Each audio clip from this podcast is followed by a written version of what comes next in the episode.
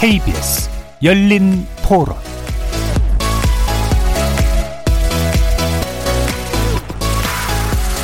안녕하십니까. KBS 열린 토론 정준희입니다. 저는 뭐 계속 그 주식을 투자하고 있지만은 빚내서 투자만 아니라면은 뭐 재테크 수단은 나쁘지 않다고 봐요. 그리고 제가 체감하기로는 개미들이 많이 해서 기업에 기여한 거는 별로 크다고는 생각이 안 들어서 그냥 유동성 측면에서 개미 투자자들 좀 동기부여가 되지 않나? 부동산보다는 좀 금융 상품이나 주식 쪽으로 좀 유동성이 늘어나서 좀 부동산 집값이라든 그런 거에 안정화되는 쪽으로 자금이 다른 데로 몰려서 그런 긍정적인 효과가 있을 거라고 해서 더 많이 활발히 좀 됐으면 좋겠어요. 저도 하고 있는데 뭐 경제도 찾아보면서 주식 투자하고 하니까 투자하기 전에는 몰랐던 것들도 보면서 아 이게 더 좋구나 이런 것도 보고 하니까 전 세계적인 현상이라고 생각하고요. 그다음에 뭐 유동성은 엄청나게 공급이 됐는데 돈이 갈 데가 거기밖에 없는 것 같아요. 그래서 동학개미운동은 그렇게 말을 그렇게 부르셨을 뿐이지 결국에는 돈을 벌고 자는 돈의 속성이 그대로 나타난 현상이라고 생각합니다. 지금 보면 너무 그 테마주나 뭐 그런 쪽으로 너무 많이 쏠리고 있거든요. 건전하지 않고 그 굉장히 급하고 강하게 어떤 주가 조작처럼 느껴지는 부분들이 많이 있어요. 그런 부분들은 아무래도 조금 자제가 필요하지 않을까. 약간 패닉 바잉 같은 현상들이 나타나고 있어요.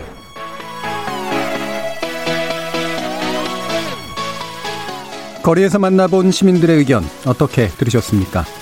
오늘 토론 주제는 동학개미운동, 국내 투자 문화 바꿀 수 있을까입니다. 이른바 동학개미운동이라고 지칭되는 개인들의 주식 투자 열풍이 7월 들어서도 여전합니다. 올봄 코로나19의 세계적 확산 여파로 기관과 외국인들이 우리 증시에서 매도 물량을 쏟아냈는데요. 삼성전자 같은 우량주도 투매하기에 이르자 개미들, 즉 개인 투자자들이 이에 맞서서 주식을 사들이겼습니다. 그리고 국내 주식시장을 떠받친 거죠. 그 덕분인지 1400대로 떨어졌던 코스피 지수가 2000대를 회복하면서 연일 최고치를 경신하고 있는데요. 국내 증시 거래대금에서 개인 투자자가 차지하는 비중이 매달 늘어 7월에는 약 80%를 차지하게 된 상황. 부동산 위주인 국내 투자 문화의 변화를 꾀할 계기가 될 거라는 긍정적인 평가도 있는 한편 빚까지 내 주식에 투자하는 이른바 빚투 현상에 대한 경고의 목소리도 커지고 있습니다. 오늘 KBS 열린 토론에서는 세 분의 패널 모시고 건전한 자본시장 형성을 위한 올바른 개인 투자의 방향에 대해 집중 논의해 보겠습니다. KBS 열린 토론은 여러분이 주인공입니다. 문자로 참여하실 분은 샵 9730으로 의견 남겨주십시오. 단문은 50원, 장문은 100원에 정보 이용료가 붙습니다. KBS 모바일 콩, 트위터 계정 KBS 오픈, 그리고 유튜브를 통해서도 무료로 참여하실 수 있습니다. 시민 논객 여러분의 뜨거운 참여 기다리겠습니다. KBS 열린 토론 지금부터 출발합니다. 살아있습니다. 토론이 살아있습니다. 살아있는 토론, KBS 열린 토론. 토론은 라디오가 진짜입니다. 진짜 토론, KBS 열린 토론.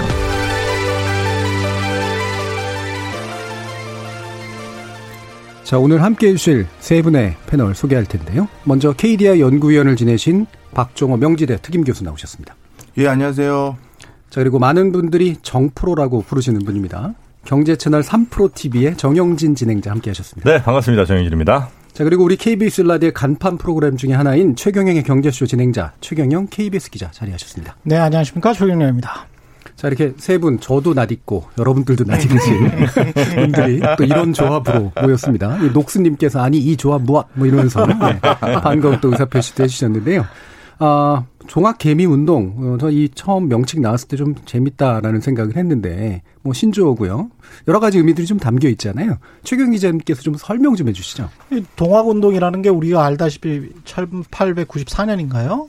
그때 동학농민운동이 시작됐잖아요. 네. 그러다가 이제 집강소 설치하기로 하고 그래서 그 군수를 내쫓고 난 다음에 농민들이 잠잠히 있다가 광군하고 일본군이 합세를 해서 다시 이제 농민들을 탄압하기 시작하니까 우금치 전투에서 싸움을 했다가 이제 나중에 다 패하게 되지 않습니까? 그래서 네. 일종의 2차 동학 농민 운동은 반외세 운동의 성격을 가지고 있는데 3월에 코스피가 크게 급락을 할 때 외인과 기관들이 다 팔았거든요. 근데 동학 농민 운동 우금치 전투 때 우리가 보면은 일본군과 관군이 합작을 했어요. 그리고 거기에 대항한 사람들은 그 개인 농민들이었단 말이죠. 예. 그리고 이제 외국인과 기관이 파니까 주식시장에서 우리 개인 투자자들이 매수를 시작했다. 그래서 좀 애국적인 주식시장을 떠받들자. 그 정도로 빠질 그런 기업들이 아니다. 뭐 이런 의미가 좀 담겨 있는 것 같습니다. 예. 예. 이 관군에 해당하는 게 기관이구나. 예. 비유적으로 말하자면. 예. 예. 일본군에 해당하는 게 이제 외국인 투자자고, 이제 개인 농민들에 해당하는 게 이제 개인 투자자인 셈인데, 기본적으로 이제 그렇게 투매하는 행동들을 이제 매국적 행동이라고 보는 측면들이 있는 것 같은데, 뭐 그야 이제 아주 뭐 진지하게 하는 얘기까지는 아니겠습니다만, 근데 뭐 제가 이걸 보면서 약간 재미가 있었다라고 느낀 건, 요즘의 문화 현상 중에 하나인데, 예전에는 이렇게 호칭을 누군가가 부여해줬다면 요즘은 자신들에게 호칭을 부여하는 이제 그런 현상들이 좀 나타나고 있거든요. 이게 이제 일종의 주체성의 어떤 회복, 뭐 확보 이런 거라고 볼 수가 있는 것 같은데, 이게 뭐 그 자체로 긍정적이냐 아니냐는 좀 더 이따 이제 논의하도록 하고, 일단 이런 현상들이 왜 나타나고 있는가라고 하는 얘기들을 좀 살펴봐야 될 텐데요. 그 전에 실제로 이렇게 동학개미들이 우리 증시를 떠받치고 있다라고 말할 수 있는가에 대한 진단부터 좀 해보죠. 박종호 교수님은 어떻게 보세요? 이 말은 사실인 것 같습니다. 예. 사실 외국인들 같은 경우는 외투 기업이라고 할 수 있죠. 외국 기업들 같은 경우는 외국 투자자는 이렇게 보시면 될 것 같아요. 불확실성이 있으면, 그래서 일정 정도 주식이 빠져버리면 자동적으로 프로그램 매매로 매도를 쳐버리는 게 일반적입니다. 예. 그러니까 한국 시장에 대해서 실질적으로 내재 가치는 견실한지 시장에 영향은 있는지 없는지를 판단하는 것이 아니라, 뭔가 시장에 커다란 샥이 왔었고 그것으로 인해서 종합주가지수나 이런 것이 일정 수준 이상으로 떨어지면 그냥 매도를 어떤 가치 판단에 의해서 하는 게 아니라 프로그램 차원에서 했는데요. 그런데 우리 한국인들은 누구보다도 우리 한국 주식에 대한 상황을 잘 알고 있거든요. 진짜 이렇게까지 빠질 일은 아니다. 뭐 이게 구국의 어떤 기운이 아니라, 그래서 이것은 그렇다면 저가 형태로 지금 시장이 형성되었을 이때가 들어갈 젊음의 타이밍이다라고 생각해서 들어간 거라고 봅니다. 예. 그 다음에는 다시 어떤 일이 생겼냐면요, 다시 외국인들이 돌아왔어요. 그걸 왜 그러냐면 이렇게 보시면 될 것 같습니다. 우리는 지금 투자자의 입장에서 바라보지만 외국인 기관 투자자 입장에서는 또 어떤 입장이 되냐면요, 포트폴리오를 짜야 돼요. 한 곳에 모든 것을 쏟아낼 수가 없는데, 지금 한국 증시보다도 외국의 상황들이 더 불확실한 거예요. 코로나19 상태가. 그래서 빠져나갔다가 가만히 돌이켜보니까 한국이 괜찮네라고 해서 한국에 대한 포트폴리오 비중을 다시 늘려서 지금은 개미가 다시 올려놓고, 그것 때문에 다시 외국 증시들이 한국 증시를 보기 시작했고, 그래서 다시 외투 또 다시 들어오기 시작했다. 예. 그럼 이제 매도 규모가 개인 매수에 의해서 실제로 상쇄됐다, 이렇게 수치적으로도 나오나요? 네, 그런 게 나옵니다. 네. 자, 그러면 정영진 프로님. 네. 제가 이제 사실 좀 우려했던 부분이 있습니다. 오늘 여기로 오면서 KBS 열린 토론이 굉장히 이제 역사와 전통이 있는 굉장히 또 품격 있는 프로그램 아니겠습니까? 네. 거기다가 이제 경제라는 사람들이 어떻게 보면 좀 딱딱하게 느낄 만한 이런 주제를 선택하셨단 말이죠. 자칫 그래서 너무 지루하고 재미없게 가지 않을까 우려를 했는데, 마침 앞에 두 분이 딱 그 그림을 가진 것 같아서 이렇게 가서는 안 된다. 뭔가 좀 획기적으로 다시 바꿔야 된다. 지금이라도. 경제지만 재밌게 들을 수 있어야 된다는 겁니다. 그래서 우리 최경영 경제쇼도 그런 기치로 가는 거 아닙니까? 실체를 이야기하세요. 네. 자, 그래서 뭐냐. 기대하겠습니다. 동학개미운동이 왜 일어났냐를 우린 이렇게 어려운 말들, 지루한 말들 말고 한 문장으로 정리할 수 있어야 된다는 겁니다. 모든 사람들이 딱 들으면 알 수 있게. 인플레와 디플레 사이의 불가피한 플레이였다. 이렇게 어렵다. 가군까지 맞추면서 갑니다. 자, 자산시장 인플레는 뭐 충분히 다 이해하실 거고요. 그리고 내 소득의 디플레가 지금 오고 있어요.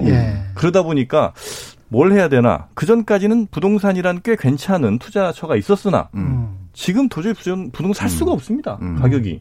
그럼 뭐가 보이느냐. 이제 보이는 게 그래도 은행에 넣는 것보다 훨씬 더 괜찮아 보이는 주식 쪽으로 몰려갔다. 이게 자의에 의해서 간 것보다는 사실은 이런 환경들이 우리를 밀어넣고 있다. 라고 저는 이제 본다는 겁니다. 예. 저는 그것보다는 이제 아니 뭐 비슷해요. 비슷한데 토론 들어갑니다. 경험의 효과인 것 같아요. 왜냐하면 IMF 때 우리가 한번 심하게 당했잖아요. 그러면서 주식 투자하는 사람들도 그랬지만 집을 가진 사람들, 사업하는 사람들이 많이 망했어요. 근데 가만히 놓고 보니까 그때 우리가 지켰던 자본주의 황금 룰 같은 것들 아, 망하면 채무자들이 다 책임지고 그리고 다 돈을 갚아내고 고금리를 강요받고 그리고 차근차근 너희들이 경제성장을 다시 해야 된다. 이게 우리가 IMF 때 그 당했던 그런 기본 룰이었습니다. 근데 2008년, 2009년 금융위기 때 막상 미국이 당하니까 다 그냥 구제금융 해줬어요. 2010년입니까? 그리스 금융위기 때 네. 마찬가지로 네. 구제금융 해줬습니다. 고금리를 강요하거나 기업들을 물론 일부 기업들이 도산하기도 했습니다만은 상당수의 기업들을 구제금융 해주면서 본인들은 부드럽게 빠져나갔단 말이죠. 그것을 보면서 이게 지금 한 15년, 10년 정도의 학습 효과라고 저는 생각을 하는데 자본주의는 이런 거였어? 미국 중앙은행 페드가 개입을 해서 이렇게 돈을 쏟아부으면 주식시장, 자산시장 다시 살아나고 아무 일도 없었던 것처럼 다시 돌아갈 수 있는 거구나. 그러면 우리도 그렇게 한번 해볼까? 이런 생각을 갖게 됐다는 거죠. 그래서 네. 지금 2030 세대가 주로 그 개미 투자자, 동학 개미 운동에 동참한다. 사실은 40대 여성분들이 지금 통계적으로도 가장 많이 나오고 있지 않습니까? 네. 저는 그게 무엇을 의미하느냐. 그리고 기업하는 분들도 많이 들어가 있거든요. 그럼 무엇을 의미하느냐. 경험을 했고 학습을 했다. 아, 이런 식으로 자본주의가 흘러가지 않는구나. 다시 컴백하는구나. 그거를 배웠다는 거죠. 이거는 저는 완전 다 틀린 말이라고 봅니다. 아닙니다. 다른 의견이 아니라 이건 틀린 말이에요. 왜냐하면 학습 효과라면 우리 개인들이, 개미들이 지금 얘기하는 거잖아요. 그렇죠? 개인 투자자들의 학습은 뭐냐면 지난 10년간 혹은 20년간 개인들은 투자하면 외국인한테 당한다. 개인은 주식 투자하면 안 된다. 이게 오히려 학습이 훨씬 더 많이 됐지. 네.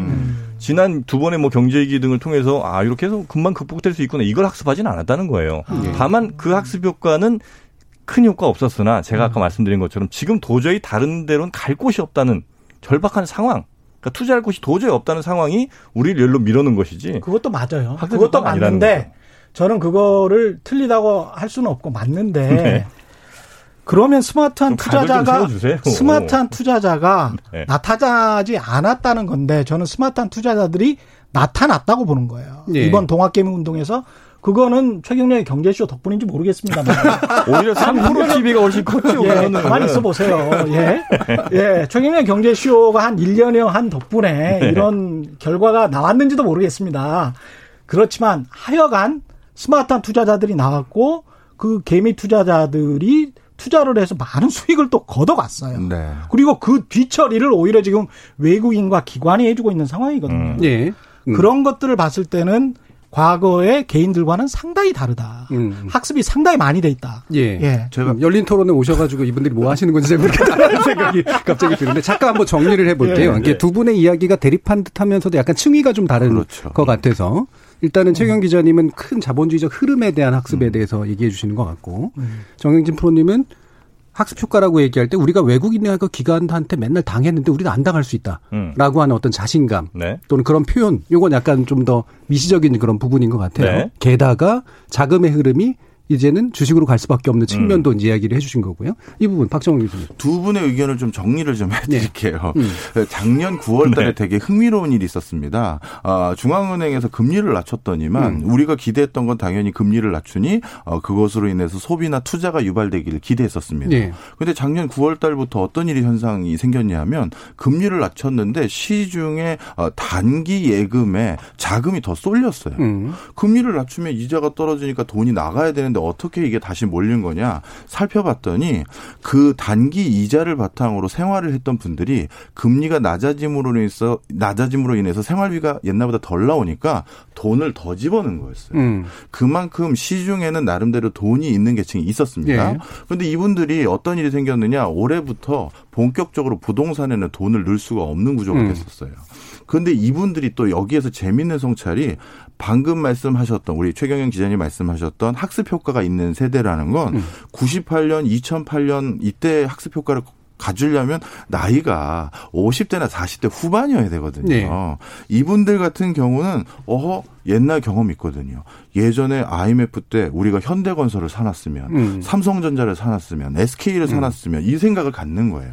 그래서 대규모 주식이 빠졌고 어차피 내 자금이 어디 갈 데가 없는 상황에서 아파트나 부동산은 못 사니 예. 주식으로 갔던 겁니다. 그런데 그 과정에서 주식이 진짜 짧은 순간에 1,400에서 2,000 가까이 올라가는 그 중간중간에 항상 매체에 익숙하고 정보에 빠른 20, 30대 또 40대 초반의 사람들이 야 요즘 주변에서 주식으로 한 번에 20% 번 사람 밑에 어떤 사람은 2배 벌었대 이런 소리를 듣기 시작한 거예요. 그래서 20, 30대는 어떻게 된 거냐. 신규 계좌를 개설한 사람들이 대부분 20, 30대입니다. 네. 신규 계좌를 개설한 사람들은 당연히 증시에 대해서 알지 못하는 우리 주린이라고 부르죠.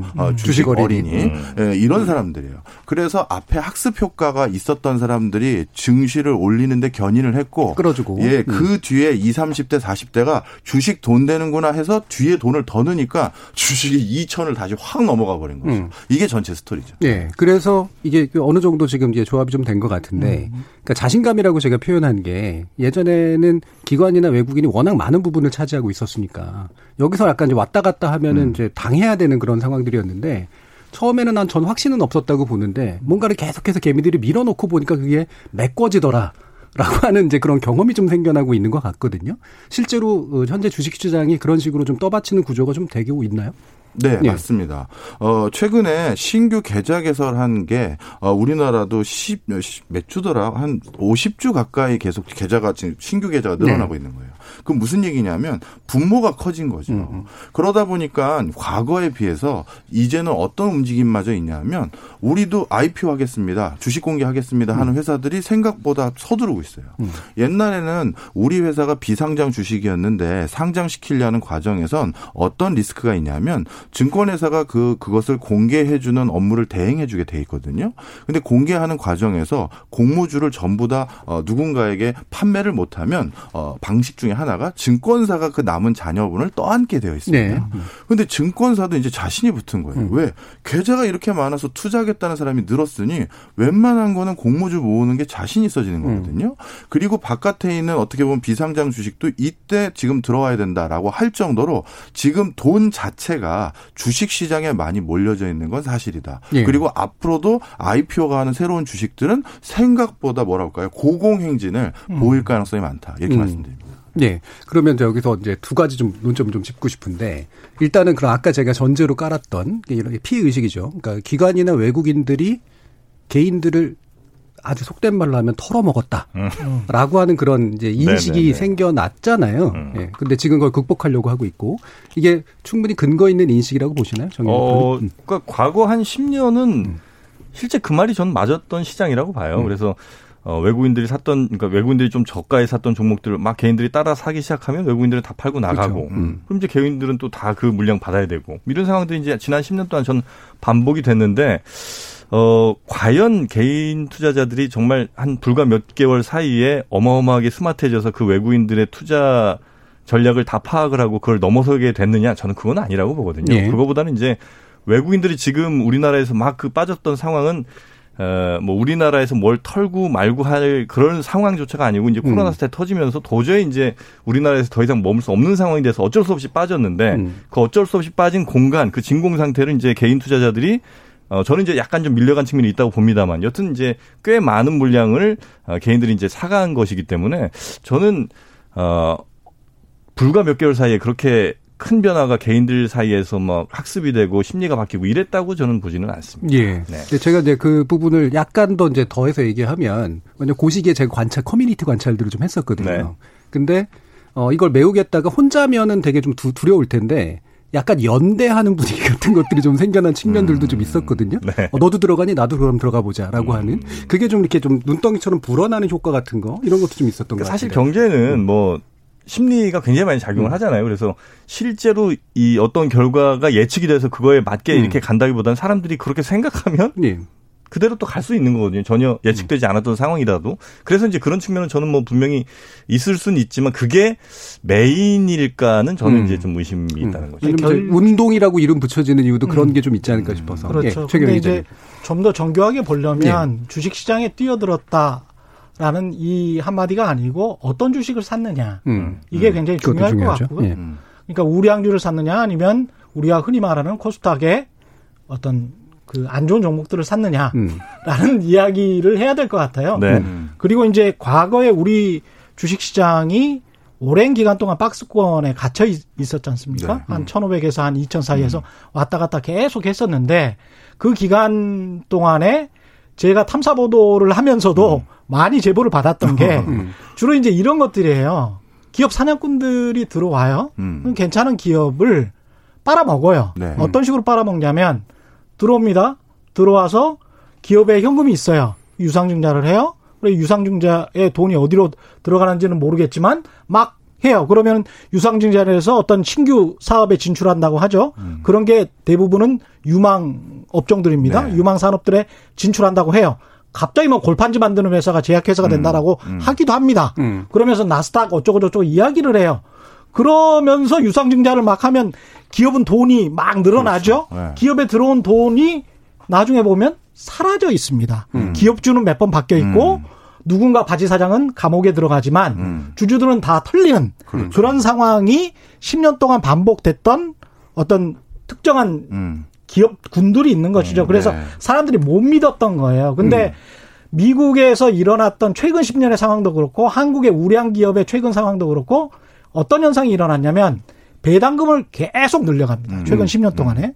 그게 2010년 이후에 계속 네. 발생했던 현상인데 배당금을 늘리고 자사주 소각을 아주 무지막지하게 하게 됨으로써 이게 똑같은 거예요. 공급량과 공급과 수요잖아요. 주식 수가 있고 그다음에 그 수요가 있는데 주식 수를 오히려 줄여버리는 겁니다. 주식의 가치를 예. 올려주는 거죠. 그렇죠. 네. 그러면서 그걸 뭘로 메꾸냐. 영업이익이 잘 난다. 우리는 계속 독과점이다. 우리 잘 되고 있다. 근데 그런 실제로 이제 미국의 판 같은 기업들이 나타났고 네. 한국에도 일부 기업 아주 극소수긴 합니다만은 그런 일부 기업들이 생겨났거든요. 그거는 기업을 장기적으로 투자할 수 있는 어떤 가치들이 형성이 됐다. 그 10년 동안 그런 것들도 스마트한 투자자들은 받지 않느냐 그런 생각도 듭니다. 그러니까 기업이 네. 이제 가치 있는 기업을 만들어내고 그거를 주목하는 그런 투자들이 분명히 확산이 됐고 따라서 작전주에 휘둘리는 뭐 이런 식의 양상들은 좀 많이 줄어들었다라고 보시는 건데 박정현 교수님도 비슷하게 진단하시나요? 이 투자 성향에 관련해서? 그 우리나라 일단 외국 말고요. 저는 예. 우리나라 외국은 말씀해 주셨으니까 우리나라 상황으로 말씀드리면 요즘은 이제 그 개미들이요. 정보 공유의 네트워크를 확실히 구축하고 있는 네. 것 같아요. 우리나라는 저도 몇 번 지적을 많이 하는 내용입니다만 공시제도가 외국처럼 이렇게 엄밀하지가 않습니다. 그러다 보니 회사의 공시 자료를 보고 그것만 보고 투자하는 사람은 사실 큰 낭패를 보기가 쉬워요. 되게 네. 어처구니 없는 상황인데. 공시를 믿으면 안 되는. 믿으면 예. 안 되는. 예. 그게 참 황당한 일인데 그러면 우리 개미들은 도대체 뭘 보고 그 회사를 살지 말지 고민하느냐라고 했었을 때 이걸 뭐라고 해야 되나요? 네티즌 수사대라고 해야 되나요? 그 회사가 어떻더라라는 것들을 뭐 반은 찌라시기도 하지만 예. 어떤 사람들은 엄밀하게 그걸 다 찾아가지고 증빙해서 캡처까지 해서 다 공유를 해버려요. 상당히 신빙성이 있다고 보시는 거죠. 그렇죠. 예. 그리고 그런 것들을 아주 객관적으로 제시하는 사람들이 늘면서 그리고 우리가 이제 주식 투자라는 대표적인 방법이 이 스마트폰이잖아요. 이 스마트폰으로 하면서 틈날 때마다 보고 열람하고 그래? 그럼 나도 이거 한번 사볼까 하면서 클릭만 하면 바로 살 수가 있거든요. 예.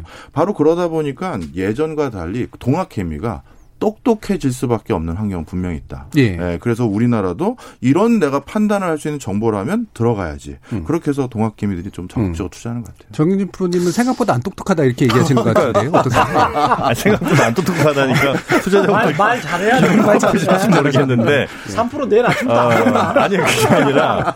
네, 최경영의 경제쇼는 전혀 다르게 생각하시죠. 네. 굉장히 노력하시죠. 뭐 그거에 대해서 우리가 이제 부정할 수는 없는데. 아니 아까 부정한 것 같은데. 아니. 과거에 예를 들면 뭐 많이 우리가 저 사례를 드는 것처럼 무슨 조선주가 뜨니까 갑자기 예. 디지털 무슨 조선 이런 데가 예. 이제 갑자기 떴다는 거 아닙니까? 예. 그러니까 이제 그 정도 수준은 예. 당연히 아니죠. 예. 그런 의미에서 뭐 현명해졌다, 스마트해졌다는 건 뭐 저도 충분히 동감을 하는 부분입니다만 그럼 그렇다고 해서 예를 들어 무슨 애널리스트들이 포진하고 있는 증권회사들의 뭐 분석이라든지 이런 거만큼 정말로 정보를 대등한 수준을 갖고 있느냐? 저는 그렇지 않다고 일단 보고요. 그래서 네. 지금 개인들이 많이 사는 종목들을 보면 이른바 뭐 굉장히 등락폭이 컸던 바이오 쪽 아니면 예. 예를 들면 삼성전자 같은 그런 아주 대형주에 저는 양분이 됐다고 좀 보거든요. 이게 뭐냐면 어차피 뭐 삼성전자, S전자 같은 데는 정보에 대해서 뭐 알고 모르고가 크게 중요하지 않을 거라는 믿음. 그런 게 일단 반 정도 있는 것 같고. 그다음에 바이오 같은 경우는 누구도 모르는 거예요. 전문가들도 사실은 이게 2상, 3상 통과할지는 아무도 모르니까 그렇죠. 어차피 전문가들도 몰라, 나도 몰라. 그러면 적어도 대등한 관계는 되는 거죠. 예, 서로 그러니까 모르니까. 과거에는 나는 저들에게 맨날 당하는 게 결국 주식시장에서 돈은 누가 가지게 되냐면 정보를 한시라도 1초라도 빨리 가는 사람이 이제 갖게 되는 거잖아요. 빨리 정확한 걸. 그렇죠. 그런데 바이오 이쪽은 아무도 몰라요. 그러다 보니까 어차피 대등한 관계라고 생각을 하니까 그쪽에 역시 개인들이 몰렸다는 것만 보더라도 과거보다 확실히 많이 더 스마트해져서라기보다는 이쪽에 일단은 몰렸는데 선택을 아주 대형주 아니면 같이 모르는 주 이렇게 이제 간 게 아닌가 저는 그렇게 보는 거죠. 그러니까 정보 비대칭성이 어떤 식으로든 강하지 않은. 그렇죠. 그렇죠. 예. 네. 자, 또 서로 다 모르거나 서로 다 잘 알고 있는. 그렇죠. 이쪽으로 이제 분산되고 있다라는 이제 그런 진단이신데. 그러면 이제 예를 들면 이제 우량주라든가 이런 데 투자 확실히 이제 많았잖아요. 네. 특히 삼성전자 배당 투자라든가 배당금을 주는 거에 대한 투자라든가 이런 것도 많았는데 결국에는 물론 이거는 뭐 주식시장에서 본원적인 문제이긴 합니다만 지금 아마존에 달라붙어 있는 여러 가지 그 어떤 투자자들, 네. 그다음에 테슬라, 뭐 그다음에 애플, 뭐 이런 경우들 보면 이 가치를 높게 평가하는 건데 실제로 이제 너무 우량주에 또 몰리다 보면 이게 가지고 있는 실제 가치보다도 훨씬 고평가될 가능성 이런 것도 좀 충분히 좀 있을지 않겠습니까? 그럼요. 삼성전자도 예. 어떨까요? 사실 요즘은 그런 부분에 대해서 고민을 좀 해야 될 상황인 것 같습니다. 무슨 말씀이냐면요. 분명 여러 가지 판단을 하는 그 학습이 좀 이제 돼가고 있는 개미분들도 있고 또 외국인 입장에서는 한국이라는 곳이 이제 리스크한 시장이 아니라 안전적인 시장이기 때문에 다시 돈이 들어오고 그런 것들이 어떻게 보면 기업의 내재 가치 때문에 돈이 들어온 게 아니라 어떤 사람은 이제 이 시장에 관심을 두거나 아니면 이 시장에서 여기에다가 돈을 놔두는 게 좋겠다라고 하면서 돈이 몰려서 좀 더 오버되는 경우도 있어요. 그 가치가. 그러면 이런 것들은 언젠가는 다시 재조정을 맞게 되거든요. 그리고 또 한 가지 걱정해야 될 부분은 제 개미 투자자분들께 말씀드릴 건 올 하반기부터 신흥국의 금융시장이 정말 불안정해질 것 같아요. 예.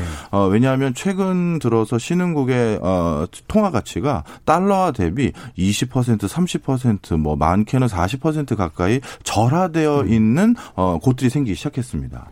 그러다 보면 금융시장이라는 게 다 맞물려 있기 때문에 어떤 곳에서 금융위기가 유발이 된다면 갑자기 또 우리 기관 투자자들은 프로그램 매매에 의해서 돈을 일거에 회수할 가능성이 많아요. 그런 과정에서 한국에서도 돈이 빠지는 기조가 됐다. 지금 오르니까 누구도 돈이 들어오는데 빠지는 기조가 또 되면 이 시장은 또 어떻게 바뀔지 모르거든요. 네. 그래서 저는 앞으로 투자도 지금처럼 계속 이런 패턴이다라고 저는 그렇게 생각하지는 않습니다.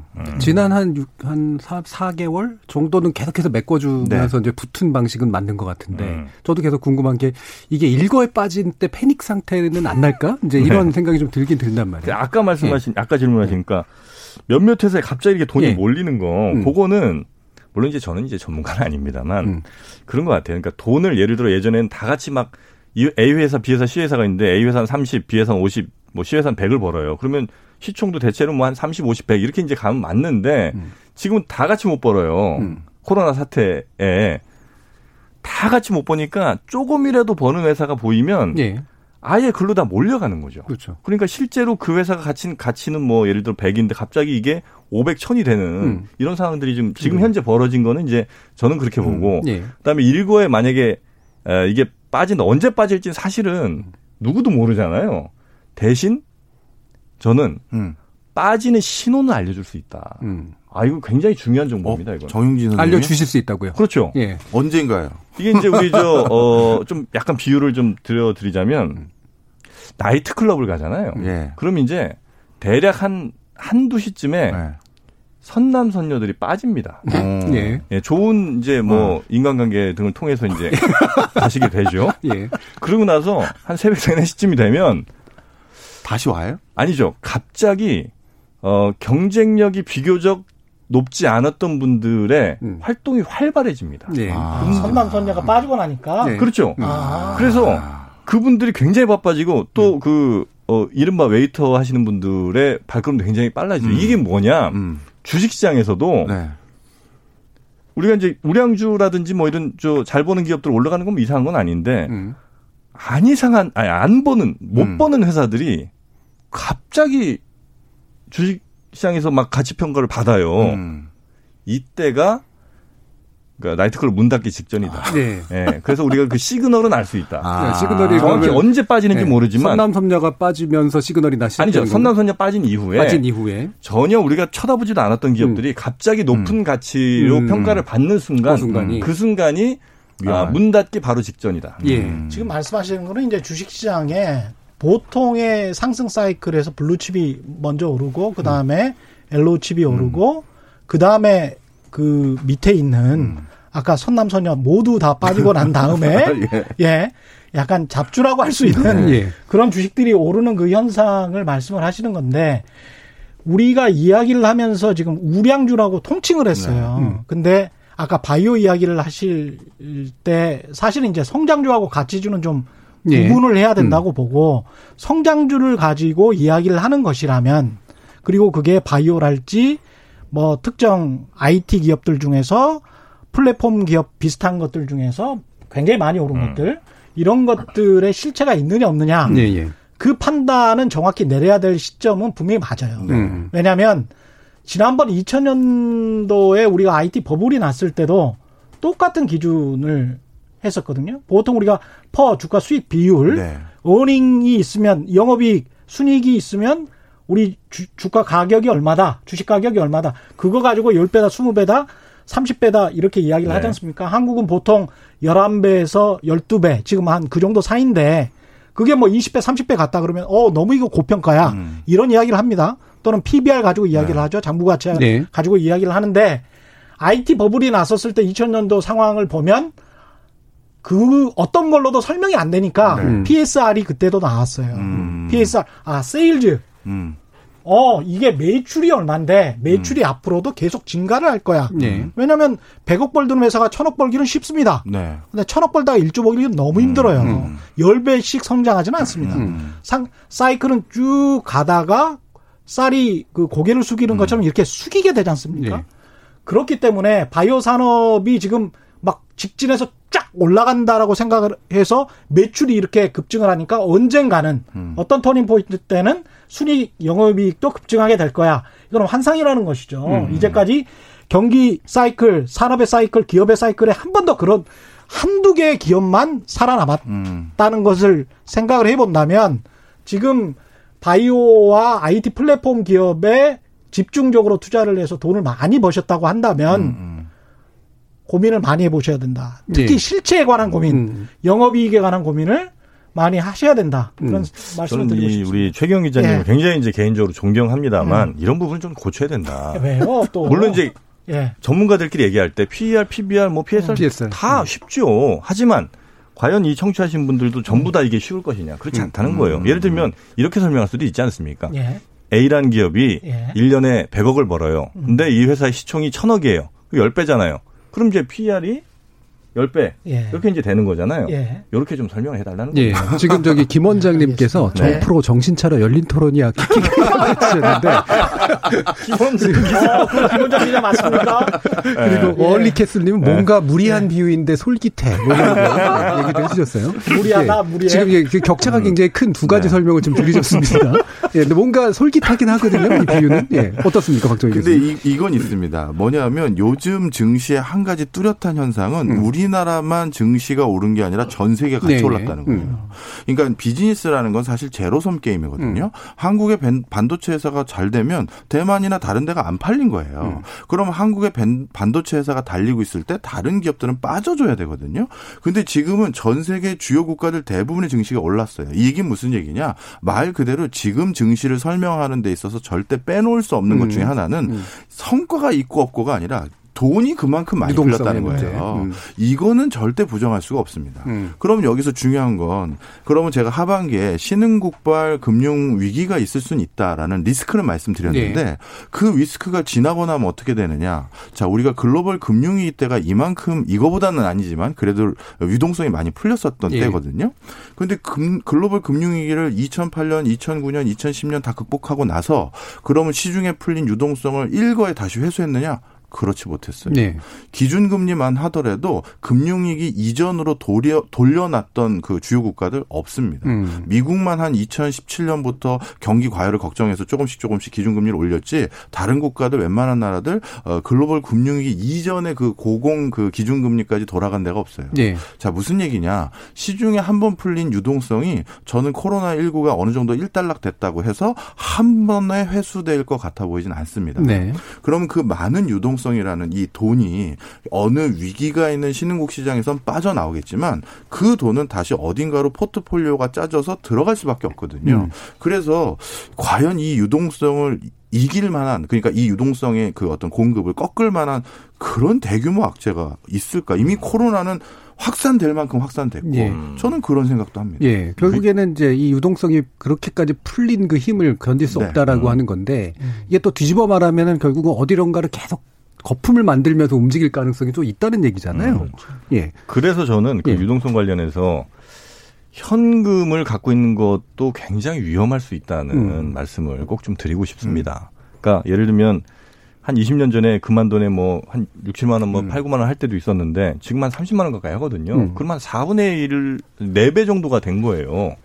그러면 금 기준으로 보자면 지금의 화폐 가치는 4분의 1로 바뀐 거거든요. 네. 그러니까 그만큼 현금 무조건 현금 어쨌든 이거 없어지는 건 아니지 않냐라고 생각은 하실 수 있지만 자칫 이런 유동성이 확대되는 시기에 현금을 보유하고 있는 것은 내 화폐 가치가 매우 타락 혹은 평가절하 될 수밖에 없는 상황이 있을 수도 있다. 네. 예, 그래서 전 어떤 방식으로든 조금 자산에도 눈을 좀 돌리시는 것도 나쁘진 않은 것 같아요. 예. 이 말씀을 좀 드리고 싶은 게 조심해야 되는 시기는 맞습니다. 제가 생각할 때는. 왜냐하면 2022년 정도의 IMF도 유동성을 조금씩 이렇게 흡수하면서 금리를 올리는 시기를 그 정도 시점으로 보고 있기 때문에 아직도 한 2년 정도 남은 거는 사실이에요.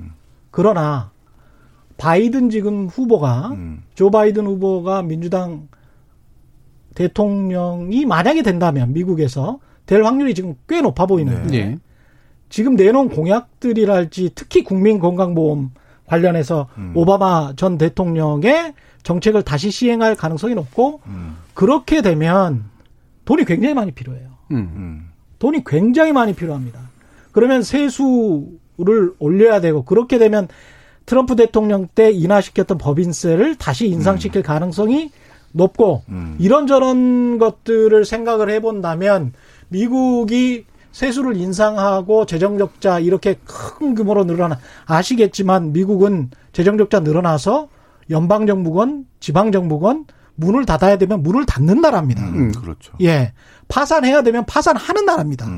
그렇기 때문에 그거를 그 밸런스를 유지하기 위해서는 할 수 있는 방법들이 달러를 점차적으로 약화시키든지 아니면 수출 기업들 돈 많이 벌게 하든지 그래서 세수를 조금씩 올리든지 뭐 이런 방법들이란 말이죠. 그러면서 이제 경기를 어떻게든 민주당식 방법으로 재정정책을 통해서 부양시키려고 할 거란 말이에요. 그런 것들을 놓고 봤을 때는 인플레이션을 야기시키려고 정부가 저렇게 노력을 할 텐데 내년 이후에는 인플레이션이 전혀 안 올 것이다. 그래서 금리 인상을 안 할 것이다. 낙관하고 있다가 2021년에 갑자기 닥칠 수 있습니다. 네. 그렇게 되면 우리처럼 가계부채 많은 나라에서는 가계들이 굉장히 고록스러워지기 때문에 그건 굉장히 조심하셔야 된다. 알겠습니다. 예. 예, 금리 문제는 되게 또 중요한 문제여서 우리가 2부에서 좀 더 논의를 해보도록 하고요. 예. 일단 청취자 문자들 좀 소개를 받고 의견 듣고 또 2부로 넘어가는 게 좋을 것 같습니다. 정인진 문자캐스터 불러볼게요. 네, 지금까지 청취자 여러분이 보내주신 문자들 소개합니다. 콩 아이디 6436님. 주식 투자는 단기 투자자들은 세금을 부과하고 장기 투자는 혜택을 주어 장기 투자로 유인해야 건전한 투자가 될 수 있다고 봅니다. 4115님, 이제 한 달 된 주린이입니다. 주식에 대해 뭔가를 알아가는 게 재미도 있고 좋은데 점점 안 되는 듯한, 아니 잘 안 되는 이유는 뭘까요? 오늘 카페 가니 옆 테이블에서도 그 얘기를 해서 속으로 웃었는데요. 고스톱처럼 운빨일까요? 상담 부탁드립니다. 이주윤님, 개인 투자자들이 주식시장을 떠받쳤다고 생각됩니다.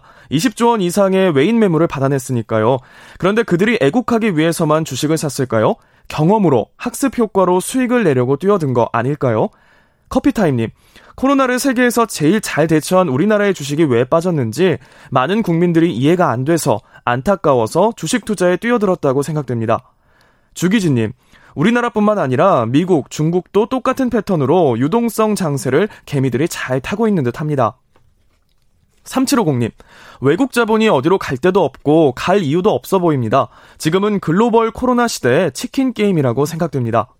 최상균님, 단순하게 공매도로 장난 안 치니 개미들이 더 들어왔다고 생각합니다. 공매도 계속 금지해야 합니다. 공매도에 대해서도 논의 부탁드려요. 9424님, 유튜브 시대와 맞물려 있다고 봅니다. 거의 실시간으로 경제 정보와 흐름을 읽을 수 있으니 정보 접근성과 경제 회복성을 신뢰해 주식 투자에 나섰다고 봅니다. 라고 보내주셨네요.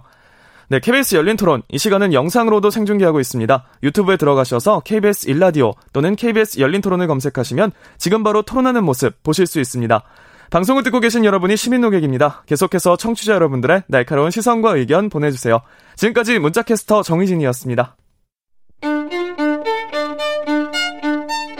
토론이 세상을 바꿀 수는 없습니다. 하지만 토론 없이 바꿀 수 있는 세상은 어디에도 없습니다.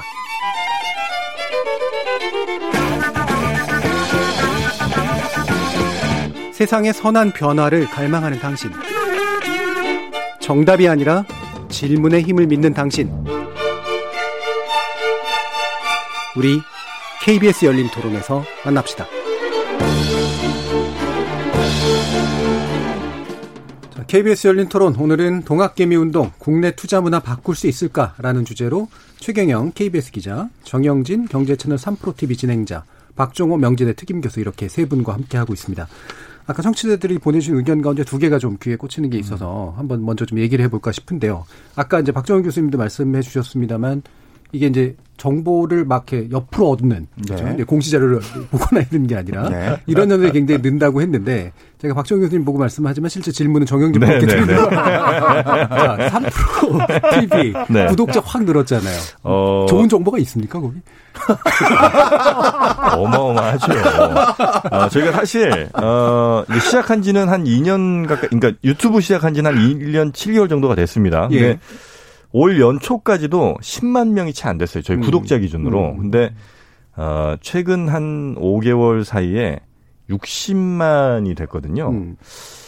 그만큼 양질의 정보를 저희가 말씀드리고 있는 게 아닌가. 그만큼 질이, 예, 있다. 선택을 그만큼 좀 많이 해주신 거고, 그만큼 이제 관심이 좀 많으시다는 거겠죠. 예, 그래서, 예, 저희가 이제 아침 저녁으로 거의 라이브 생방송을 하는데, 그때마다도 거의 실시간으로 동시 접속하시는 분들이 한 3만 분이 이렇게 될 정도니까, 예, 하여튼 이 주식 쪽에 관심은 어마어마하게 높아지신 것 같긴 합니다. 확실히. 오늘 아침엔 한 2만 몇천 명밖에 안 되는 것 같던데. 동시 접속. 예. 아니, 오늘 아침 3만 명으로 이렇게 뻥튀기 하지 마세요. 3만 천이었습니다. 예. 네. 예, 그런 건 질투하지 않으셨으면 좋겠어요. 동시 접속자 수가. 주식시장에서도 가장 우리가 피해야 될 게 뭐냐면, 예, 다른 사람 잘 되는 걸 샘내서는 안 돼요. 그 사람이 잘 된 건 그냥 축하해 줄 일이에요. 예. 예. 같이 커 나가면 됩니다. 아니, 그렇게 잘 될 일은 아닌데 말이죠.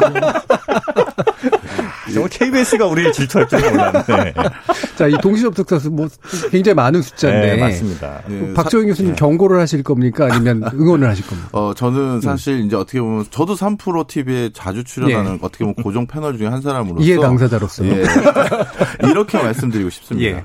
증권회사는요 아주 재밌는 어떤 트렌드가 있어요. 장이 호황이면요 회사 본사에서 근무하던 사람들이 너도 나도 자발적으로 저 지점 보내주세요, 지점 보내주세요 하면서 지점 보내줄 것을 요청합니다. 네. 왜? 지점에서 트레이드 대행만 해줘도 자기 연봉이 훨씬 더 올라가거든요. 그런데 장이 안 좋을 때는 지점에 있던 그 수많은 어떤 직원들이 저 본사에서 근무할 수 있게 해주세요. 본사에서 근무할 수 있게 해주세요. 무슨 얘기냐. 주식시장은요 사람들의 관심이라는 게 굉장히 뜨겁게 몰렸다가 냉정하게 식어요. 그 많은 사람들이 있으실 때 잘 알려줘야 됩니다. 안 된 부동산으로 갈 겁니다. 지수 연동, 예, 접속자, 그렇죠, 뭐 이렇게 될 것, 예, 같은데. 최경영 기자님은 뭐 경고하실 겁니까? 응원하실 겁니까? 아니, 근데 비슷한 이야기인데, 예, 사실은 동학개미운동이 이렇게 활발하게 일어나면에도 불구하고 펀드의 실적이 별로 좋지가 않고, 그러니까요, 예, 펀드에 들어가는 사람들이 별로 없다는 것은 개인들이 기관을 별로 신뢰하지 않는다는 이야기잖아요. 증권사를. 직접 투자하고. 예. 그런 측면에서는 정보의 비대칭성을 가지고 지난 수십 년 동안 증권사들 또는 기업주들, 기업인들도 장난을 많이 쳤다는 걸 예. 알게 됐거든요. 그런 측면에서 아니 차라리 저쪽에서 잃고 잃느니 내가 직접 해서 잃는 게 차라리 난 거 아니야? 어차피. 이렇게 생각하는 거예요. 그런 측면에서는 미국이나 다른 선진국들처럼 간접 투자가 융성해야 된다는 그런 캠페인이나 말만 하지 말고 신뢰를 획득할 수 있도록 노력을 좀 예. 해야 됩니다. 예. 방금 예. 지적하신 부분이 증권 관련 주가 지금 떨어진 그런 현상하고도 밀접한 관계가 있겠죠? 박종호 교수님. 예, 맞습니다. 예. 사실 요즘 증권사 같은 경우는 가장 큰 고민 중에 하나가 수익 모델이 없어졌어요. 예전에는 매매를 하는 과정에서 수수료 받는 거 있지 않습니까? 예. 그게 증권사의 대표적인 수익 모델 중에 하나였거든요. 근데 요즘은 어떻게 보면 스스로 어떻게 인하 경쟁이 불거지면서 우리 메이저 증권사의 HTS 거래를 했었을 땐 수수료가 제로예요. 예. 우린 수수료 받지 않겠습니다. 이런 걸 기치를 내건 데가 많거든요. 그러다 보니까 우리 증권업에서 가장 큰 수익을 차지하는 이런 파트가 줄어들고 있는데 어떻게 해야 되느냐. 그다음에 가끔 또 해외에 직접적인 주식을 사시는 분들이 이런 증권사를 통해서 대응하기도 하지만 요즘은 직접 투자를 다른 우회적인 형태로 하시는 분들도 정말 네. 늘어나고 있거든요. 그러다 보니까 증권사는 수익 모델이 없어지니 당연히 주가는 떨어지는 게 맞습니다. 확실히 좀 상황이 좀 바뀌고 있는 건 맞는 것 같은데 또 한 가지 제가 또 이제 질문 드리고 싶은 게 공매도 문제입니다. 네. 예, 그러니까 제가 개인 투자자들 최근 이제 만나보면 많은 분들을 만나는 건 아니긴 합니다만 가장 적대시하는 그러니까 이야기 중에 하나가 공매도인데 이거거든요. 저는 그래서 공매도가 뭔지 잘 몰랐었어요. 근데 영어로 보니까 이게 이런 의미였구나라는 걸 나중에 알았는데 어떻게 이해해야 되나요? 최경영 기자.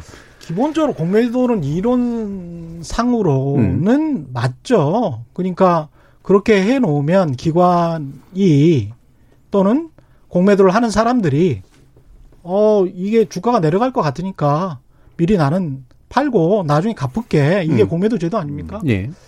근데 이제 개인들이 불만을 갖는 이유는 기관이 공매도 하기는 굉장히 쉽게 돼 있고. 그렇죠. 예. 그 다음에 수수료도 없고. 개인들은 직접 그거를 하기가 굉장히 힘든 상황인 거죠. 그래서 네. 일부러 이제 주식을 떨어뜨린다는 그런 생각을 많이 가지고 있는 것이고. 예. 계속 당한다는 생각. 그렇죠. 그 다음에 이제 이 공매도제도 의 기본적인 철학은 저는 그렇다라고 생각을 해요.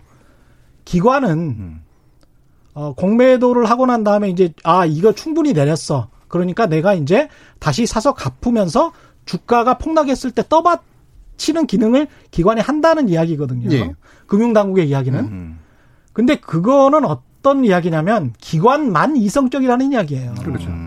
그러니까 기관만 이성적이고 개인 투자자들은 불합리하고 아주 감정적이어서 막 폭등을 할 때는 막 들어가서 사고 폭락을 할 때는 막 파니까 기관이 수량 조절을 하는 일종의 댐이나 보호의 역할을 해줘야 된다는 이야기거든요. 이론적으로 그렇게 되죠. 이론적으로는 네. 그렇게 되는데 이게 제가 아까 모두에서부터 주장했던 스마트한 투자 시대 개인 투자자들에게 맞는 제도인가. 기관들은 그것을 정말 시장의 안정성을 위해서 제도를 활용했는가 아니면 본인들의 이익을 위해서 활용했는가 그건 아닌 것 같다는 그렇죠. 거죠. 그리고 기관들은 이성적이고 개인들은 뭐 비이성적이고 아주 감성적인가 그것도 아닌 것 같다는 거죠. 예. 네. 예. 너무 이제 이게 올라갔을 때는 네. 약간 이제 버블을 꺼주고 그다음에 너무 낮춰졌을 때는 다시 좀 올려주고 이게 이제 이론적으로는 기관의 역할로 공매도를 쓰는 건데. 긍정적인 기능이 예. 있다고는 하는데 예. 실제 개인들의 가장 큰 불만은 뭐 조금 전 지적해 주신 것처럼 좋다. 공매도에 긍정적 기능도 있으면 개인들도 할 수 있게 저란가. 개인들, 기관들 똑같이 할 수 예. 있게 하든지 아니면 다 같이 못하게 하든지 이렇게 해야 되는데 기관들만 할 수 있게 하니까 아마 개인 투자자들 입장에서 굉장히 아마 불만이셨을 거고 마침 그거를 이제 한시적으로 정지를 해놓으니까 또 마침 장이 또 좋아지고요. 물론 예. 이제 꼭 그것 때문이라고는 뭐 할 수 없겠으나 그래서 당분간은 아마 9월이 한시죠. 6개월 한시죠. 예, 그래서 예. 이제 당분간은 공매도 금지를 조금 연장을 하는 게 아마 개인 투자자들 다수의 개인 투자자들이 아마 바라는 바가 아닐까 생각을 합니다. 박종호 교수님 어떻게 보세요? 저는 두 분 이제 마이크로적으로 말씀해 주셨으니까 저는 좀 매크로적으로 말씀을 드릴게요.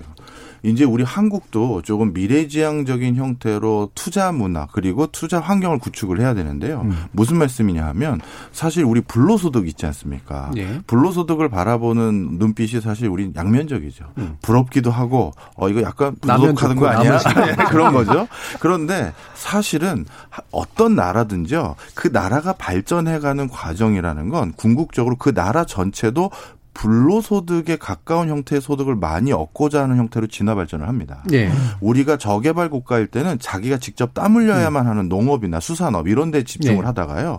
그러다 돈이 조금 생기면 그래도 내가 조금 시설 투자를 할 수 있는 제조업을 좀 합니다. 우리 같은 경우도 일본에서 중고기계 들여와서 물건 생산하면서 조금 더 부가가치 창출했죠. 그러다가 돈이 좀 모이니까 우리도 R&D라는 걸 해보자. 그래서 세상에 우리만 만들 수 있는 제품을 만들어보자 이렇게 됐고요. 그러다가 다시 돈이 더 모이면 미국과 같은 영국과 같은 나라들처럼 그러면 우리가 잘하는 데다 투자를 해보자. 네. 어떻게 보면 땡볕에서 일하는 게 아니라 불로소득이라고 하긴 좀 그렇지만 땀은 안 흘리는 거죠. 그렇게 하는 이제 투자 그런 뭐랄까 경제 그런 비중이 높아지는데 이제 한국도 그런 데로 가야 되지 않습니까?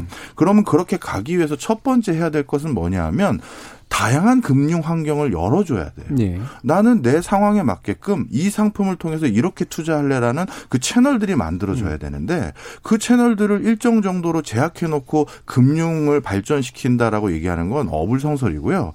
그러면 공매도나 이런 것들로 인해서 개인이나 어떤 기관이 위험해지는 거 아닌가요? 이렇게 생각하시는데 사실 그래서 정부가 해야 될 일은 우리가 위험하지 않은 코스닥, 코스피 시장이라는 게 있고요. 위험한 장외 시장이라는 게 있고요. 정상적인 투자 방법이라는 게 있고요. 조금 위험한 투자 방법이라는 게 있습니다라는 걸 다 펼쳐놓고 그것을 소비자들 스스로, 금융 소비자들 스스로 선택하게 만들면 우리나라도 미국처럼, 영국처럼 아니면 뭐 어떤 또 다른 나라처럼 금융 선진국과 금융 선진국의 금융 소비자가 될 수 있는 밑거름이 여기 있는 거예요. 저는 그렇게 생각합니다. 예, 이 금융 자본주의에 대해서 근본적인 비판을 할 것이냐 말 것이냐의 문제는 물론 있습니다만 산업구조의 고도화 과정에선 다소 나섰을 밖에 없다고 한다면 이 건전한 자본시장의 문제를 좀 긍정적으로 또 적극적으로 좀 생각할 때가 왔다라는 그런 의견이시잖아요. 뭐 사실 마침 이게 또 우리 결론부에서 해야 될 얘기이긴 한데 그럼 최경영 기자님 현재 정부가 사실 약간 시그널이 좀 왔다 갔다 했잖아요. 그 주식시장에 관련된 어떤 세제 문제라든가 이런 거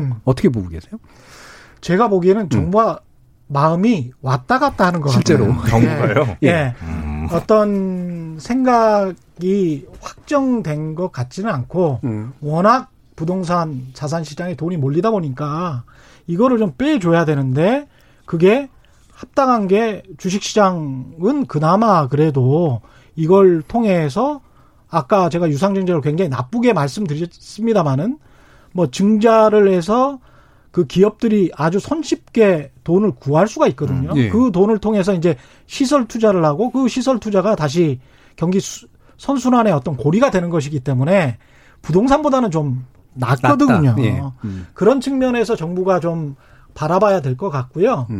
제가 이제 비유적으로 말씀드리자면 이렇게 말씀을 드릴게요. 현대차가 삼성동에 2014년에 그 부지를 샀을 때가 10조 5,500억 정도 됐습니다.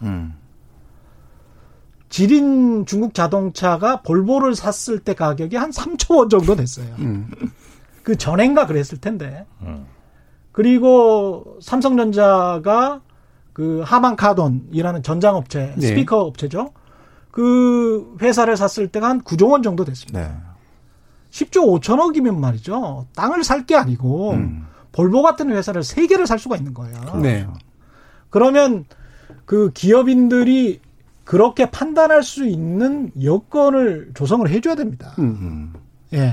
아, 부동산 살 게 아니고, 거기다가 대규모 투자해서 뭐 문화센터 무슨 뭐 크게 만들고 뭐 이럴 게 아니고, 우리가 본업에 투자해서 본업을 통해서 돈을 벌고, 본업에서 혁신을 창조하고, 그래가지고 그 창출된 혁신을 통해서 주식 투자자들에게 뭔가 가치를 인정받아야 되겠구나. 소비자들에게 가치를 인정받아야 되겠구나. 이렇게 해야 되는데 이 좁은 땅덩어리에서 투자할 곳이 땅밖에 없는 식으로 만들어 버리면 그러면 나갈 곳이 없죠. 네, 일단 저는 두 가지 좀 말씀드리고 싶은데 현대차의 그 선택이 잘된 건지 아닌지 사실은 뭐 아무도 알 수 없는 것 같긴 해요. 왜냐하면 그때 만약에 그 차를 벌벌 인수했다가 그게 지금 이제 잘 됐으니까 다행이지만 그게 또 어떤 폭풍이 됐을 수도 있으니까. 그리고 또 하나는 본업에만 충실해야 된다고 한다면 저는 그건 좀 반대다. 왜냐하면 SK 같은 경우에 본업이 아니었던 반도체 인수에서 어마어마하게 회사 불렸죠?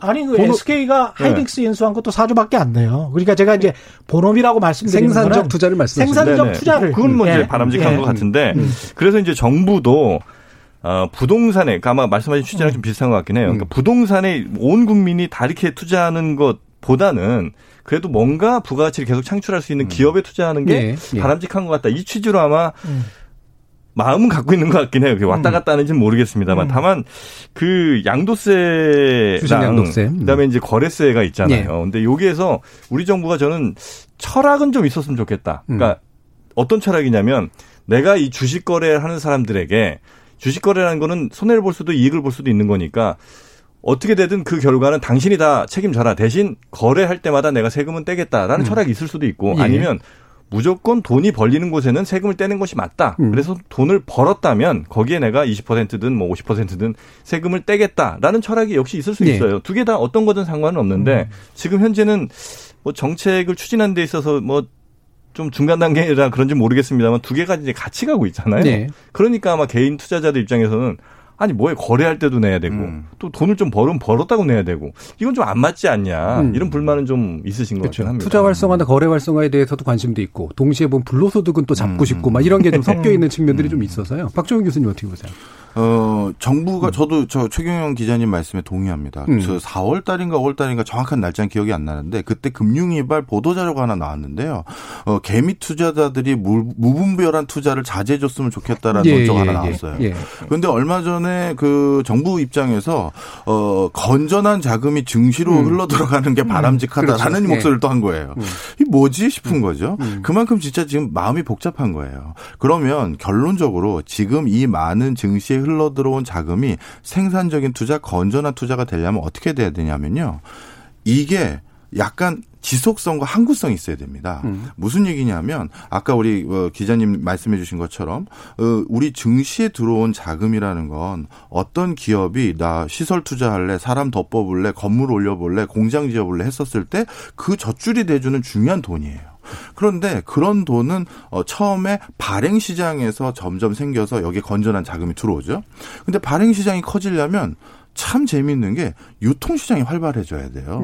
내가 그 회사가 처음에 뭐 한다고 해서 투자해줬는데 그다음에 회수하고 싶은데 회수할 게가 쉽지가 않다라고 하면 누구도 투자를 주저하게 됩니다. 그래서 자주 사고 팔고 하는 게 사실 발행 시장을 활성화시키는데 중요한 기능을 해주거든요. 따라서 정부가 그걸 좀 이해해 주셨으면 좋겠어요. 증시에 건전한 자금이 들어오려면 많이 사고 많이 팔고 편하게 사고 편하게 팔 수 있어야 된다. 그거는 좀 알아줬으면 좋겠다. 아까 또 이제 또 다른 이제 이슈로 금리 문제 얘기하셨었어요. 최경영 기자님 이제 이거 좀 쉽게 볼 문제 아니다라고 하셨는데 제가 어제 이 대출 계약을 하면서 변동으로 할 거냐 고정으로 할 거냐 고민을 했었던 거하고 직접 연결이 되는데요. 어떻습니까? 아까 최 기자님이 진단해 주신 부분에 대해서 박종호 교수님도 비슷한 생각이신가요? 저도 뭐 비슷한 생각인데요. 당분간 금리를 올리기는 어려운 기조인 거라고 보여집니다. 따라서 어떻게 금리를 어떻게 결정하시나요? 개인정보이기 때문에. 알겠습니다. 한국은행도 금리를 추가적인 리스크에 대비하기 위해서 더 낮출 수 있는 여지를 놔두기 위해서 사실 지금 어떻게 보면 동결들을 좀 하고 있는 거지 사실 조금이라도 뭔가 불확실성이 높아지면 또 낮추려는 기조는 있지만 지금 누구도 다시 금리를 올리자라고 하는 데는 없어요. 그래서 당분간 저금리 기조는 계속될 것이다. 당분간 저금리죠. 당분간 저금리인데 그래서 더 낮아질 공간도 없어요, 사실. 거의 제로에 가까우니까. 그래서 어쩌지는 못하는 상황이 상당 기간은 갈 것 같기는 해요. 다만 이제 뭐 아주 국제적으로 큰 변화가 예를 들면 뭐 미국 대선도 될 수 있고 뭐 어떤 변화가 있을지 모르겠습니다만 뭐 아마 상당 기간은 변화가 없을 건데 우리 저 진행자님께서는 아마 성격상 고정으로 받으셨을 것 같아요. 그게 안정적이라고 생각하고. 밝히지 않겠습니다. 이게 뭐 아주 비밀은 아니니까 말씀을 드려도 될 것 같은데 네. 한국은행에서도 이제 금리를 더 이상 낮추는 형태로 경기에 대응하기 어려운 수준까지 낮췄잖아요. 그래서 제가 알기로 지금은 한국은행법을 개정하는 것과 관련된 용역이 발주가 된 걸로 알고 있고요. 예, 예. 그러면 금리를 낮추지는 않지만 금리를 낮추는 것과 똑같은 효과네. 다른 어떤 무기를 장착하기 위해서 중앙은행과 관련된 법을 개정하고자 노력하고 있습니다. 예. 이 측면은 꼭 보셔야 될 것 같아요. 근데 한국은행의 자율성과 독립성이 중앙정부, 행정부로부터 또는 대통령으로부터 지켜지는 우리가 역사를 지녀왔고 지금은 아주 잘 되고 있는 것 같습니다. 그런데 미 연준, 페드로부터 한국은행이 독립적이냐. 이 생각을 해야 될 겁니다. 그러니까 우리 정부로부터는 독립적인데 예. 미국 정부로부터 한국은행이 독립적이지 않아요. 펀치를 본다는 거죠. 예. 제가 보기에는 아니 우리 역사가 증명하지 않습니까? 최근 20년의 역사가 미 연준이 올리면 우리도 올리고 거기가 내리면 우리도 내려요. 그게 한 번도 거스린 적이 없고 한두 번 정도 우리가 먼저 선제적으로 올리거나 내린 적이 있습니다. 네. 근데 그 트렌드, 추세는 똑같이 같다. 그렇기 때문에 우리가 자율적이고 독립적으로 뭔가를 금리 정책을 할 수 있다. 이 생각도 하지 않으셨으면 좋겠다. 세계 경제의 여건을 좀 보시고 미국 경제가 어떻게 돌아가는지를 꼭 확인을 해야 된다. 네. 예. 근데 정부로부터 한국은행이 이제 독립 결정을 하는 거는 이제 당연히 맞는데 예. 정말 그래서 별개로 결정하는 게 맞는지는 또 모르겠어요. 왜냐하면 경제 상황이 뭐 이렇게 엄중하다고 이제 정부가 판단해서 어떤 뭐 경기 확장책이나 이런 걸 쓰려고 네. 하는데 오히려 한국은행이 예를 들면 독자적인 판단으로 수축을 한다든지 이렇게 엇박자가 나는 건 또 안 되잖아요. 그러니까 독립적인 판단은 하는 게 맞지만 그렇다고 정부와 달리 가는 게 과연 맞는 건지 이게 더 좋은 건지는 잘 모르겠어요. 그렇습니다. 네. 네. 어떻게 보세요? 제가 아는 네. 세계적인 사례는 물론 이제 동조를 잘해서 경제를 잘 순항하게끔 하면 좋겠죠. 하지만 동조를 잘한다는 것은 자칫 잘못하면 그 해당 정부의 정치에 그렇죠. 이용당할 수가 있거든요. 말려들 수 있죠. 그러다 보니까 아르헨티나라든가 베네수엘라라든가 이런 짐바브웨 이런 대부분의 사례는 우리가 같이 발맞추자라고 했다가 오히려 더 큰 화를 당한 사례가 더 많아서 저는 개인적으로 불협화음이 중간중간 있더라도 한국은행의 독립성만큼은 철저히 지켜야 된다는 주의자입니다. 예. 제가 아는 주변의 경제학자들은 다 그렇게 얘기하세요. 그래서 일부러 물어봤는데 예. 현실적인 고민도 있고 그렇죠. 하지만 원칙적으로 이제 그런 부분들이 네. 분명히 있는 것 같은데요. 저기 뭐 이게 덧붙이는 그런 질문이긴 합니다만. 이게 이제 우리나라 투자가 이제 부동산에서 이런 자본시장으로 들어가거나 뭔가 이렇게 좀 활성화가 될 필요는 분명히 있고 금융산업도 고도화될 필요가 있는 것 같은데 최근에 한국 정부가 이제 어젠가 오늘인가 발표한 것 중에 왜 뉴딜 안에 민간 투자를 활성화시키면서 거기에 이제 뭔가 투자하고 싶은 사람들이 들어올 수 있도록 만드는 그래서 한 5%까지는 수익률을 보장하는 뭐 이런 것들을 해보겠다라고 하는데 그게 한 30조 원 규모더라고요. 이런 게 좀 괜찮은 아이디어라고 보시나요? 어떻습니까? 근데 이게 정부가 어떤 이런 보도자료를 낼 때 한번 곰곰이 보시면 그럴 거예요. 항상 민관 합동펀드 같은 게 있습니다. 예. 근데 민관 합동펀드 같은 것을 이번 정부뿐만이 아니고요. 역대 정부가 거의 비슷해 왔습니다. 그래서 이 민관 합동펀드를 할 때 기업들에게 먼저 타진을 합니다. 사실상. 그래서 이쪽 방향이 맞습니까? 협회 쪽이랑도 이야기를 하고요. 뭐 평가원 쪽이랄지 공공기관 쪽이랑도 굉장히 이야기를 많이 하죠. 그렇게 하면서 민간의 힘을 빌리는 쪽으로 합니다. 그거는 뭐냐면 가능하면 정부 단독의 판단으로 어떤 방향으로 경제를 끌고 가는 네. 리스크를 지지 않겠다라는 그렇죠. 거거든요. 그런 측면에서 봤을 때는 저는 민간 투자를 유도하고 그리고 사전에 상의가 돼 있을 가능성이 높기 때문에 예. 기업들과 사전에 상의가 돼 있고 어떤 시장성을 봤을 경우가 많기 때문에 그런 측면에서는 자연스럽게 그렇게 갈 수밖에 없다. 정부가 단독으로 뭔가를 해서 하는 거는 일종의 이제 과거에 우리가 그 개발 독재 시대 때 예. 했던 방식이기 때문에 이게 당연한 거다라고 저는 보고 있습니다. 저는 약간 근데 지금 이제 그 정확하게 어떤 상품인지를 뭐 한번 다시 봐야 되겠습니다만 정부가 예를 들어 5% 정도의 수익을 보장하는 상품이라면 이거 굉장히 위험할 수 있다고 저는 봅니다. 왜냐하면 지금 은행 같은 데서요. 2% 이자 주면 맞아요. 수천억이 몰려요.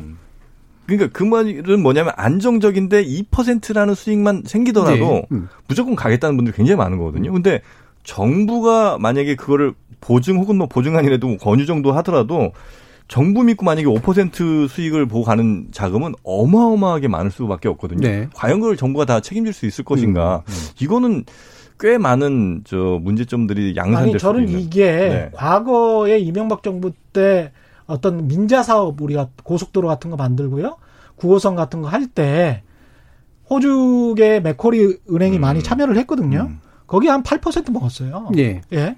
그리고 꾸준히 지금도 뭐 계속 그 주식이 상장이 돼 있기 때문에 그렇게 배당을 주고 있고 그거는 정부가 보증을 한 겁니다. 예, 정부가 수익 보증 형태로 수익 하겠다. 보증을 한 거죠. 근데 그거를 외자 기업에게 줄 바에야 5%를 민간이 참여하게 해서 뭐 국토를 효율적으로 이용하는 계획이든 아니면 성장 어떤 업종을 발굴하는 것이든 간에 그것을 정부와 국민이 나눠 먹는 형태. 그게 나쁜가? 네. 예를 들어서 네. 5% 이익이 안 나는 상황이 되면, 그러니까 5% 이상의 수익이 계속 나주면 뭐 큰 문제가 네. 없을 수 있는데, 네. 예를 들어 한 3% 나거나 혹은 뭐 마이너스가 됐어요. 그렇죠. 그러면 나라의 세금으로 결국은 이제 그 투자자들에게 손실을 보전을 해줘야 될 거 아닙니까? 그렇죠. 네. 외국인 투자자한테 주는 것보다 낫다. 저는 그렇게 보고 국내에서 도는 돈이다. 예. 국내에서 도는 것이. 예. 박종호 교수님. 그만큼 정부가 지금 자금이라는 게 어떻게 보면 생산 활동에 흘러 들어가도록 간곡히 부탁하는 그렇죠. 시그널을 네. 제가 읽었어요. 그래서 정말 뭐라 할까요? 이 5% 고정적인 어떤 이익을 우리가 개런티 할 테니 이걸 보더라도 부동산에 있는 돈 빼서 일로 와 주십시오라는 그런 커다란 시그널을 주는 것 같고요. 네. 지금 정말 부동산 시장에 과도하게 몰린 자금을 생각하는 한다면 이런 것도 하나의 방책일 수는 있다. 그런데 이것뿐만 아니라 저는 계속 말씀드리는 건데 제가 그냥 하나의 저도 개미 투자자로서 저는 뭐 이렇게 수익률이 좋은 사람은 아니지만 네. 이 사고 싶은 게 많은 스타일이거든요. 그러면 다양한 상품들이 있었으면 좋겠거든요. 예, 네. 맞습니다. 그러면 어떤 거는 사실 요 근래 개정된 것처럼 단순히 어떤 그 매출액이라든가 수입석이라든가 업력이 있지 않고 기술만 가지고 있어도 상장을 할 수 있게끔 그런 걸 열어준다든지 저는 그런 것도 투자는 제 책임이니까요. 사고 싶은 것들이 있어요. 네. 그래서 이제는 이렇게 개런티하는 형태를 통해서 자금이 흘러들어오도록 유도하는 것뿐만 아니라 다양한 상품을 만들어줘야 되는데 그 과정에서 또 커다란 문제가 생길 수가 있잖아요. 네. 그러니 금융 교육이라든가 경제 교육 이런 것들을 발맞춰 하면서 좀 이렇게 자율적으로 자금이 흘러들어올 수 있는 문화를 만들어줬으면 좋겠어요. 네. 저희 문자메시지로 9414님이 이 컨셉과 패널 계속 갑시다. 쉽지 않은 주제였는데 가볍지 않으면서 또 너무 진지하지 않은 분위기 아주 좋습니다. 라고 말씀 주셨고요. 어필님은 최경영 기자님 셈내지 말고 본업에 집중해 주세요. 3%는 동업자입니다. 예, 그런 말씀까지 예, 주셨습니다. 오늘 뭐 원래 이제 개인 투자자에 대한 어떤 조언 뭐 이런 거로 이제 마무리 지으려고 했는데 저희의 논의 속에서 이미 많은 분들이 이 이야기를 해주셨던 거라고 생각을 하고요. 좋은 의지로 우리나라의 건전한 자본시장이 형성될 수 있도록 현명한 투자 부탁드리겠습니다. KBS 열린 토론 오늘 순서 이것으로 모두 마무리하겠습니다. 오늘 토론 함께해 주신 박종호 명지대 특임교수, 정영진 경제패널 3프로TV 진행자, 최경영 KBS 기자 이렇게 세 분 수고 많으셨습니다. 감사합니다. 고맙습니다. 참여해 주신 시민 논객 여러분께도 감사하다는 말씀 전합니다. KBS 열린 토론 생방송 놓치신 분들을 위해 나중에 팟캐스트 준비되어 있고요. 매일 새벽 1시에 재방송도 됩니다. 저는 내일 저녁 7시 20분에 다시 찾아뵙겠습니다. 지금까지 KBS 열린 토론 정준이었습니다.